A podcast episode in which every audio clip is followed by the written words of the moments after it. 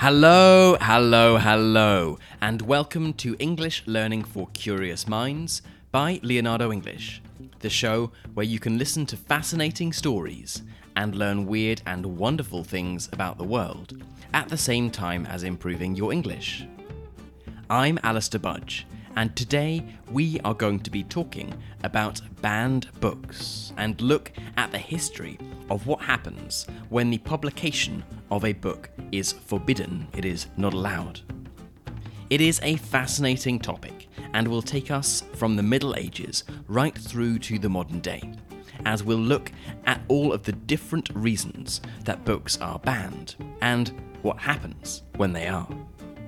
Before we get right into today's episode, I want to remind you that you can become a member of Leonardo English and follow along with the subtitles, the transcript, and its key vocabulary over on the website, which is leonardoenglish.com. Membership of Leonardo English gives you access to all of our learning materials, all of our bonus episodes, so that's more than 180 different episodes now, as well as two new ones every week plus access to our awesome private community where we do live events, challenges, and much, much more. Our community now has members from over 50 countries, and it's my mission to make it the most interesting place for curious people like you to improve their English.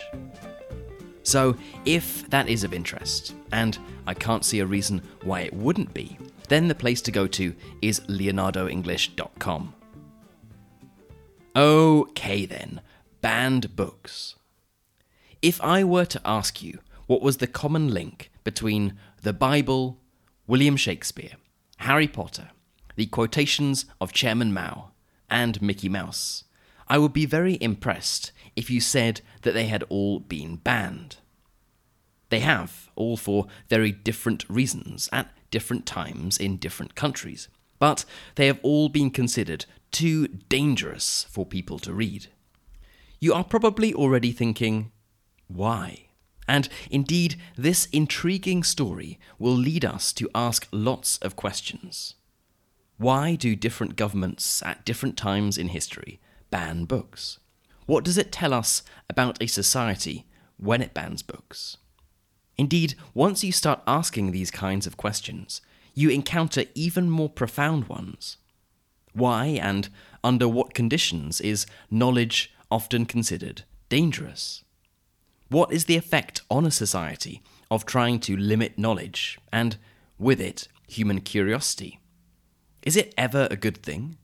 Our interesting journey will begin with a bit of history, starting with the invention of the movable type printer in 1440.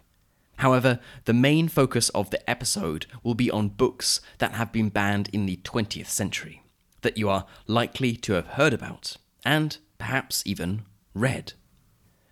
By a banned book, I am referring to a book which a government, or in the case of the United States, a state, has banned or forbidden. Usually, the prohibition, the banning of a book, comes about through making it illegal to publish it. In the pre internet days, this meant that people would not be able to buy the book unless it was printed privately or smuggled into the country, brought into the country illegally. Now, of course, censorship, uh, banning books, is significantly harder, and anyone who wants to find a banned book online won't have a particularly hard time finding it. We'll talk about this in greater detail towards the end of the episode. Before we embark on the historical side, let me try to articulate or express some of the thoughts that are perhaps going through your mind. For what reasons do ruling powers generally ban books? What effect does banning have on the popularity of the book once the ban is removed? And what does banning a book tell us about the country that banned it? We will encounter most of these questions on our travels and return to them at the end. But as a general rule, books are banned because they challenge the current beliefs of a government or a ruling elite, whether that is a religious institution, an educational board, or a government. And to the last question, about what banning a book tells us about the country that bans it, well, the banning of books is generally a bad thing, a badge of shame. It doesn't reflect well on the country. Just look at a list of regimes that have done it in recent history the USSR, Nazi Germany, North Korea, and apartheid South Africa. It is an unappetizing list. It is not a list of countries that you would normally look up to.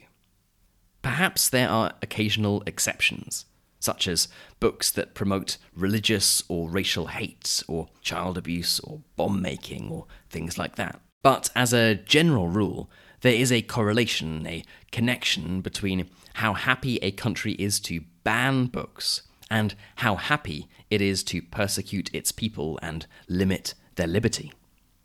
As the German playwright and poet Heinrich Heine predicted in one of his plays in 1821, where they burn books, they will also, ultimately, burn people. As we know, this terrible prophecy was fulfilled by the Nazis, initially with their book burning across 34 German university towns and cities in May of 1933, and then during the Holocaust. To start our story, though, let us travel back in time to the first half of the 14th century. Books in Europe were produced mainly by hand, they were written out by people and only a tiny proportion of the population of Europe was literate, only a tiny proportion could read and write. For most people, the only book that they would be aware of was the Bible, and their only access to the Bible was through the priest in their church, who would read sections of it in Latin. In 1440, this all changed, though, or at least it was the start of what was to be a seismic change. The German inventor, Johannes Gutenberg, started working on the printing press. And a large impact of his invention was, initially at least, on religious publishing. Gutenberg's invention of the movable type printer meant that he was able to print easily and cheaply so called indulgences for the Catholic Church. These indulgences were pieces of paper, forms really, which, when filled in and personalized, allowed officials of the Church to sell to each person a written forgiveness for the sin that they had committed, or even might commit in the future. With expensive crusades needing to be fought in the Middle East, the sale of indulgences was a particularly easy and welcome way for the church to make money in the late 15th century. So, you might think that was entirely a success story for the church. Not so, because this system was so open to abuse and corruption, its worsening reputation added to the growing opposition to the Catholic Church. This opposition to the system and to the established church was shown dramatically in 1517 when Martin Luther wrote his famous 95 Theses, which he nailed to the church door. This was, in effect, the start of the Protestant Revolution or Protestantism. How does this have anything to do with banning books, you might think? Well, in the age before printing, Luther's complaint against the Catholic Church might have simply been an academic but heated debate amongst the clergy or the priests. But with this area of Germany being the centre of world printing at the time, Martin Luther's 95 Theses could be swiftly and economically printed and distributed. At least 300,000 copies were produced and distributed in the three years following their publication. By 1500, nearly 8 million books had been published in Europe, following the birth of printing. It's difficult to know for sure how much of an increase this was compared to the handwriting of the books, but it is estimated to be about a twentieth of the post Gutenberg number. Not only were more books published, but the cost reduced dramatically. It is thought, based on a study in the Netherlands, that the price of books decreased by about 340 times between 1460 and 1550. So, other than turbocharging the Protestant Reformation, what were the longer term consequences of these societies becoming increasingly literate? The answer is that it was certainly not all straightforward, but the major consequence on an individual level was the huge increase in literacy, and with it, individuality. The cultivation of the individual's mind and his or her thoughts was possible in a way which had not been available before, except for a tiny minority of priests and scholars. As access to knowledge started to be democratized, this allowed for new ideas to be developed and spread, and was the start of Renaissance humanism, later on the Enlightenment, and indeed was the start of the tradition of freedom of information and ideas that we are all beneficiaries of today. Of course, as knowledge was democratized, printing became cheaper, and it was much easier to spread your ideas to a larger population. Those in power became increasingly cautious of the effect of unorthodox ideas or beliefs on their citizens. When very few people could read and write, spreading an idea was difficult. With cheap printing and a literate population, it was much easier. Although there are plenty of examples of banning books in the few hundred years after Gutenberg's printing press, we are going to focus on the past hundred years or so and look at banned books in the 20th and 21st centuries. The different reasons for banning books tend to overlap, but I have separated them into four categories political, sexual, moral, and religious. Firstly, political. Books that are banned because they contain political beliefs that are contrary to those of the ruling elites. Totalitarian states are fearful of individuality and thoughts which run counter to, which are different to, their own. Dissent is dangerous. Therefore, it should come as no surprise that when Adolf Hitler came to power in 1933, on a wave of renewed German militarism, he hated books which criticized the German army in the First World War. For this reason, Eric Remarque's fine novel about a young man growing to adulthood, called All Quiet on the Western Front, was banned from 1933 to 1945. Stalinist USSR was also a dangerous place for writers. Many fled, they escaped, and many who remained lost their lives, either with a Secret Service bullet to the head or by dying in a gulag. Novelist and poet Boris Pasternak stayed and managed to navigate this dangerous environment during Stalin's lifetime. His masterpiece, Dr. Zhivago, was rejected by the state authorities in 1956. It was smuggled abroad, it was taken abroad without official permission, and published by the founder of the Italian publishing house and bookseller, Gian Giacomo Feltrinelli, in Milan in 1957. When Pasternak won the Nobel Prize for this brilliant novel, which covers the 1917 Bolshevik Revolution and the civil war that followed, state pressure was such that he had to refuse the prize. Even though it had been published in 18 languages by 1958, and therefore very widely read all over the world, it was not taken off the banned list in the USSR until 1988.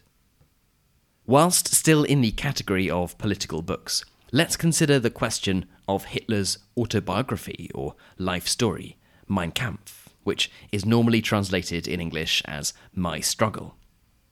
In the same way that it is illegal in Germany to make the Nazi salute, it was illegal to publish this book until 2015 when the copyright to publish, held by the state of Bavaria, stopped. So it is now available, you can buy it. This is still a contentious issue. There are those that feel strongly about it on both sides. The reasons for continuing to ban it tend to include arguments such as that people buy it as a support for Nazi beliefs, and that it is still offensive to the millions of people who had relations that lost their lives to the Nazis. But those who say it shouldn't be banned tend to ask whether the book is actually that powerful, and suggest that banning it actually gives it a sort of badge of honour that it doesn't deserve. Of course, I will leave you to make up your own mind on that. Moving on from the political, let's talk about books that were banned for their sexual content. Governing powers generally do not like their citizens to read books which have explicit sexual content. Whilst this attitude in the first half of the 20th century was mainly towards descriptions of heterosexual sex, more recently, governments and school governing boards, in the USA especially, have banned books which are seen as promoting homosexuality and other forms of sexual expression and ways of living which are different to traditional views. It will perhaps come as no surprise, therefore, that countries like Malaysia and Singapore have done this quite recently. A book called Gay Is OK, a Christian perspective, for instance, was banned in Malaysia in 2013.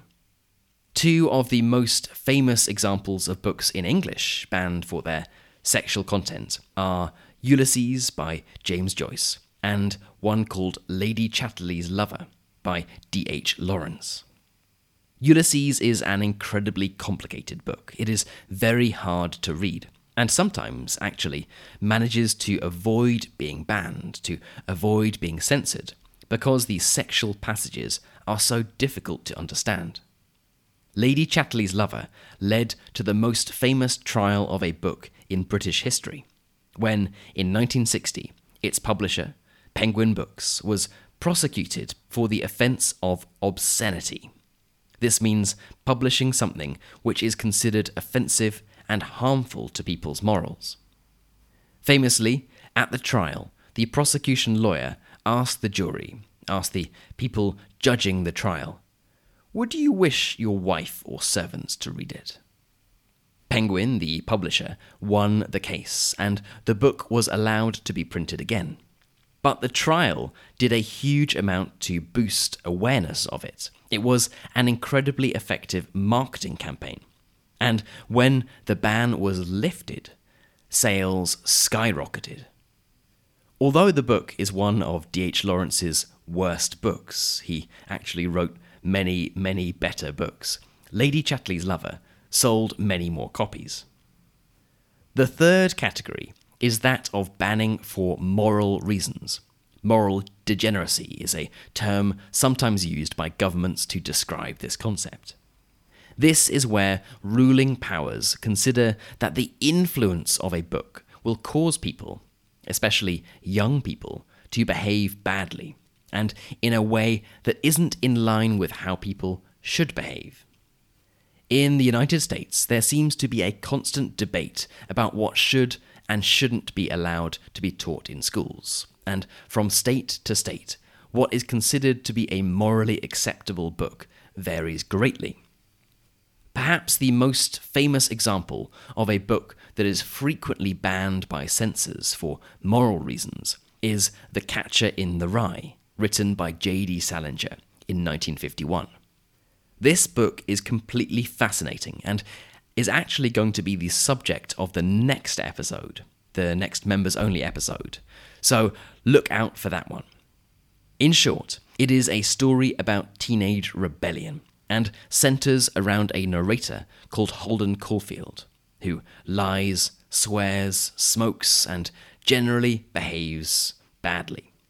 It is a cult novel, and since its publication 70 years ago, it has remained both one of the most banned books in the USA and also the second most read on high school curriculums, after Of Mice and Men.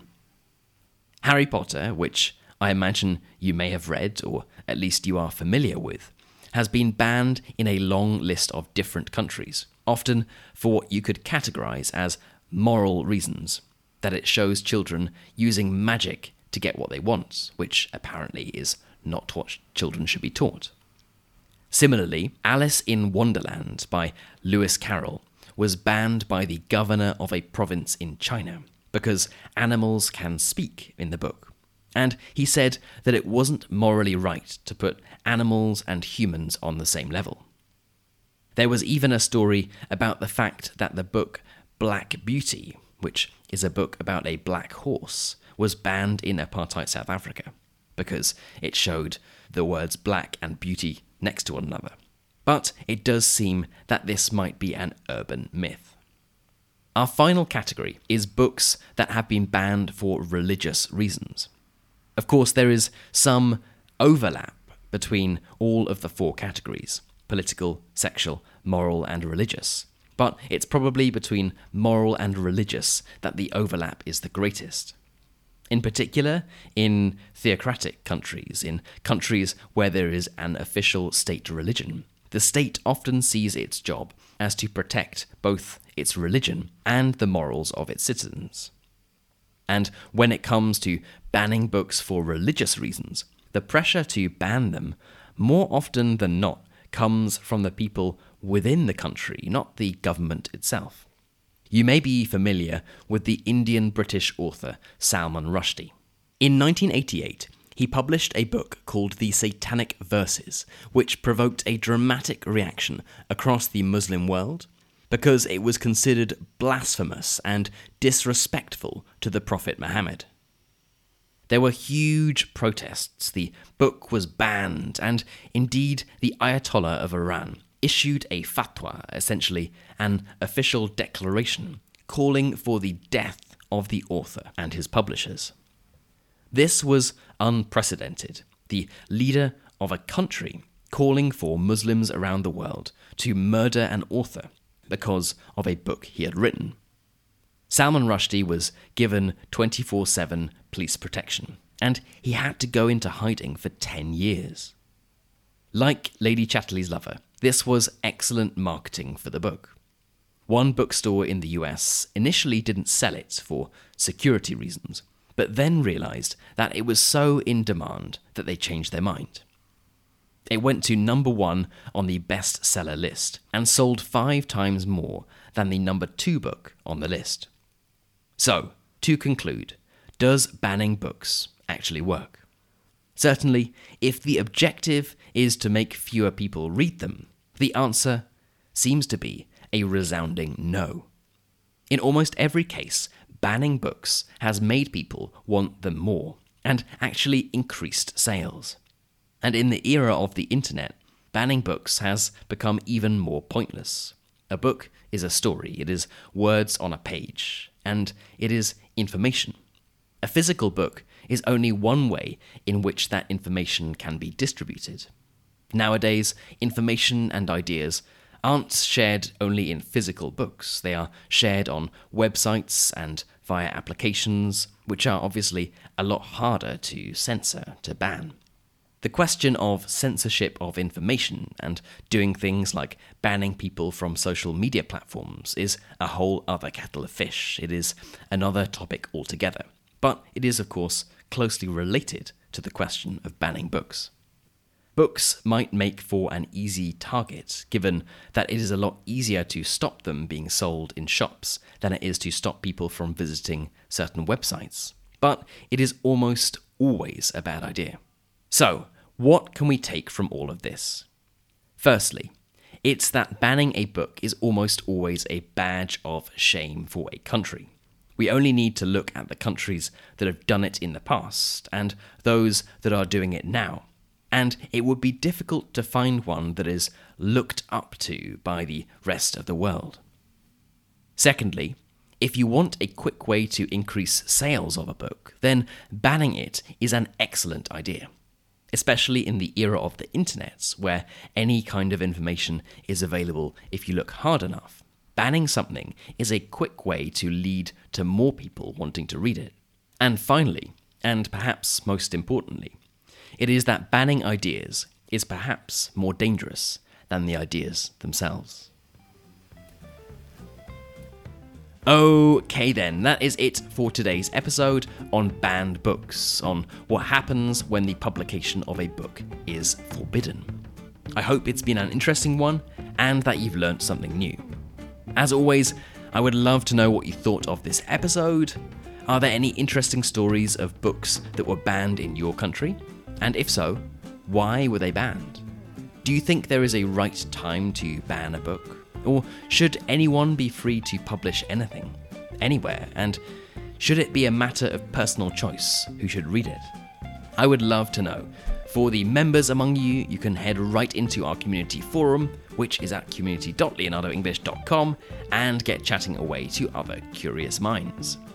And as a final reminder, if you enjoyed this episode and you're wondering where to get all of our bonus episodes, plus the transcripts, subtitles, and key vocabulary, then the place to go to for that is leonardoenglish.com.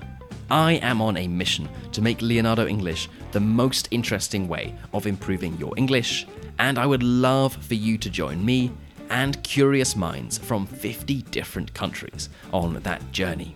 The place you can go to for all of that is leonardoenglish.com. You've been listening to English Learning for Curious Minds by Leonardo English. I'm Alistair Budge. You stay safe, and I'll catch you in the next episode.